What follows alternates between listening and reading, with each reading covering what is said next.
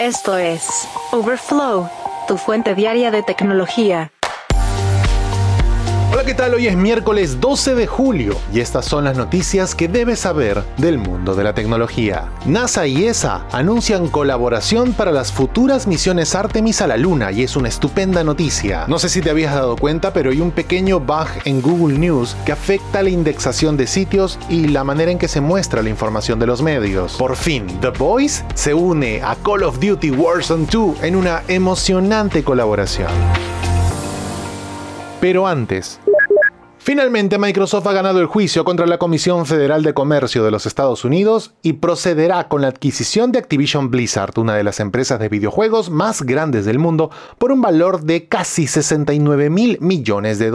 La compra le dará a Microsoft acceso a algunas de las franquicias más exitosas del mercado, como Call of Duty y World of Warcraft, y se espera que la compañía utilice esta adquisición para impulsar su presencia en el mercado de los videojuegos. En declaraciones luego de la decisión de la jueza en California, el presidente de Microsoft, Brad Smith, dijo que la compañía estaba agradecida al Tribunal de San Francisco por esta decisión rápida y completa. Esperamos que otras jurisdicciones continúen trabajando hacia una resolución oportuna. Phil Spencer, jefe de Xbox y testigo clave en el juicio, también tuiteó su reacción. Estamos agradecidos con el tribunal por decidir rápidamente a nuestro favor. La evidencia mostró que el acuerdo de Activision Blizzard es bueno para la industria y las afirmaciones de la FTC sobre el cambio de consola, los servicios de suscripción de múltiples juegos y la nube no reflejan las realidades del mercado de los juegos.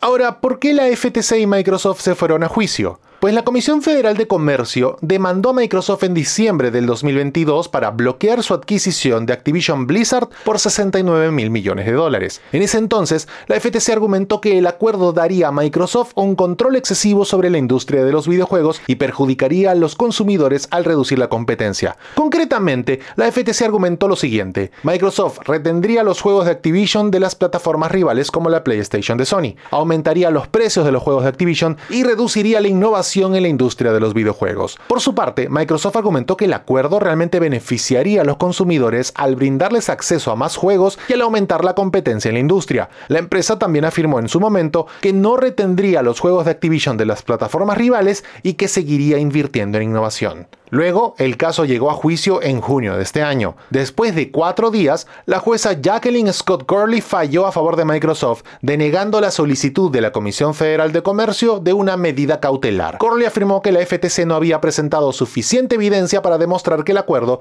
perjudicaría a los consumidores. No sabemos, sin embargo, si la comisión va a apelar esta decisión. Por lo pronto, podría intentar negociar un acuerdo con Microsoft. Este es un caso significativo para la industria de los videojuegos. Ha sido la primera vez que la Comisión Federal de Comercio ha desafiado una importante fusión en la industria, y este resultado podría tener implicaciones en el futuro.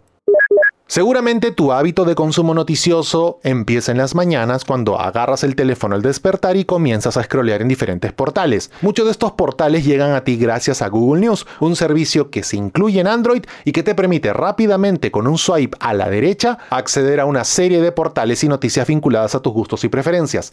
Ese sistema tiene un bug, lo que está haciendo que todos los sitios no se indexen correctamente, y esto afecta a los sitios que visitas y tus sitios favoritos de noticias, porque no se muestran correctamente. La disminución del tráfico puede tener un impacto negativo en estos sitios web y los editores de noticias, ya que Google News es un gran referente de tráfico para sitios de todo el mundo. Ya la gigante de Internet ha confirmado el problema y está trabajando para identificar cuál es la raíz del asunto. De hecho, esperamos que hoy tenga una respuesta definitiva, pero no está claro si habrá una solución aplicable en este momento. Seguramente te lo contaremos en la sesión de mañana de Overflow.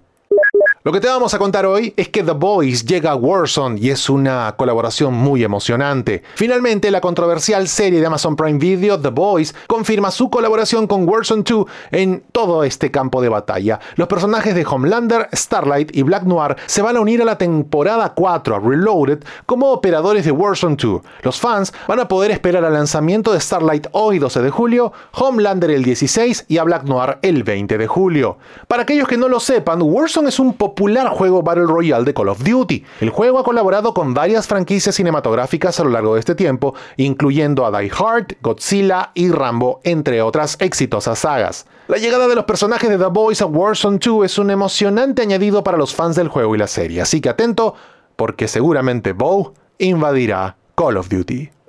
Y atentos a una actualización en el caso de Elizabeth Holmes, la ex CEO de Theranos. De acuerdo con reportes, su sentencia de prisión se redujo en 2 años, después de que un juez dictaminara que la sentencia inicial de 20 en su contra era demasiado severa. Holmes fue condenada por conspiración para cometer fraude electrónico después de que su empresa de análisis de sangre fraudulenta, Theranos, colapsara. La sentencia revisada significa que Holmes ahora tendrá 5 años en prisión en lugar de 20. La reducción de la sentencia se produjo después de que el juez descubriera de que el fiscal había hecho una afirmación falsa en su argumento de sentencia inicial. A pesar de esta reducción, Holmes todavía deberá enfrentar una multa de $500,000 y hasta 3 años de libertad condicional después de que sea liberada en 15 años. La condena estableció de que Holmes había afirmado falsamente que su tecnología de análisis de sangre era capaz de realizar cientos de pruebas con una sola gota de sangre, lo que resultó siendo falso. Los análisis de sangre fraudulentos de Theranos pusieron en peligro la salud de miles de pacientes en los Estados Unidos, lo que llevó a la acusación y posterior condena a Holmes y a la cúpula de Theranos. La sentencia revisada ha sido objeto de controversia, ya que algunos argumentan de que la condena original era justa debido a la gravedad de los delitos,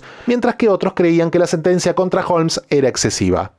Tras la pausa, te contamos cómo la NASA y la ESA colaborarán en las futuras misiones Artemis. Overflow, tu fuente diaria de tecnología. Esta es una estupenda noticia para la comunidad científica espacial.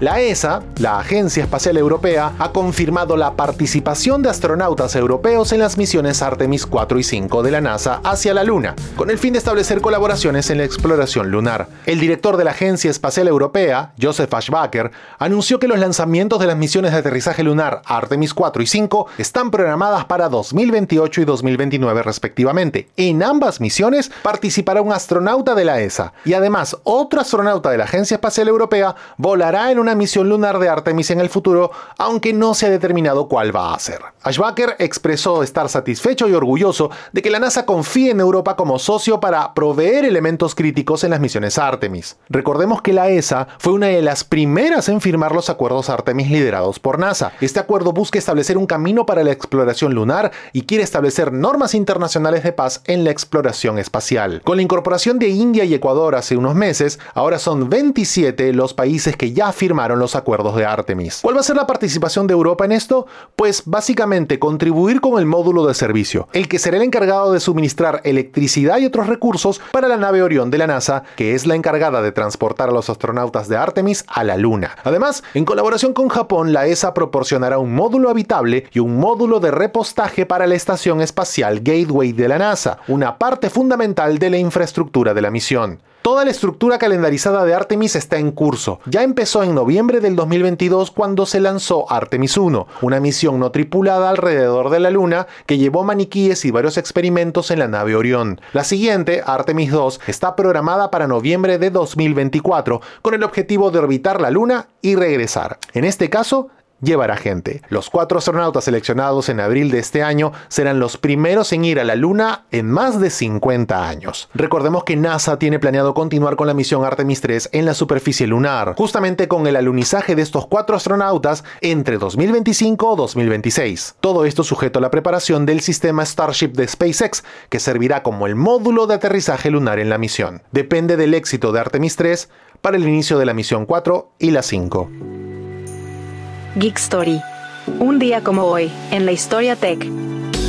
Y un día como hoy, 12 de julio, pero de 1990, Nintendo lanza el primer juego de la serie Final Fantasy para su consola NES, Nintendo Entertainment System. Final Fantasy fue uno de los juegos de rol más exitosos para la NES, ayudando a popularizar el género y dando lugar a una de las franquicias RPG más conocidas de la historia. Irónicamente, el creador del juego, Hironobu Sakaguchi, pensó que sería su último juego, por eso es que lleva el Final ahí. De no haber vendido bien, habría dejado de hacer juegos y habría vuelto a la universidad. Suerte para él y para nosotros. El juego fue un gran éxito y dio lugar a una serie de juegos de rol icónicos.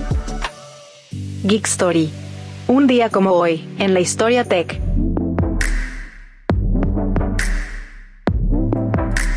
Hasta aquí la edición de Overflow de hoy, 12 de julio del 2023. Muchas gracias por acompañarnos. Recuerda suscribirte a este podcast para que a diario recibas notificaciones sobre las noticias tecnológicas más importantes del mundo. Gracias por escuchar a Overflow. Suscríbete para novedades diarias.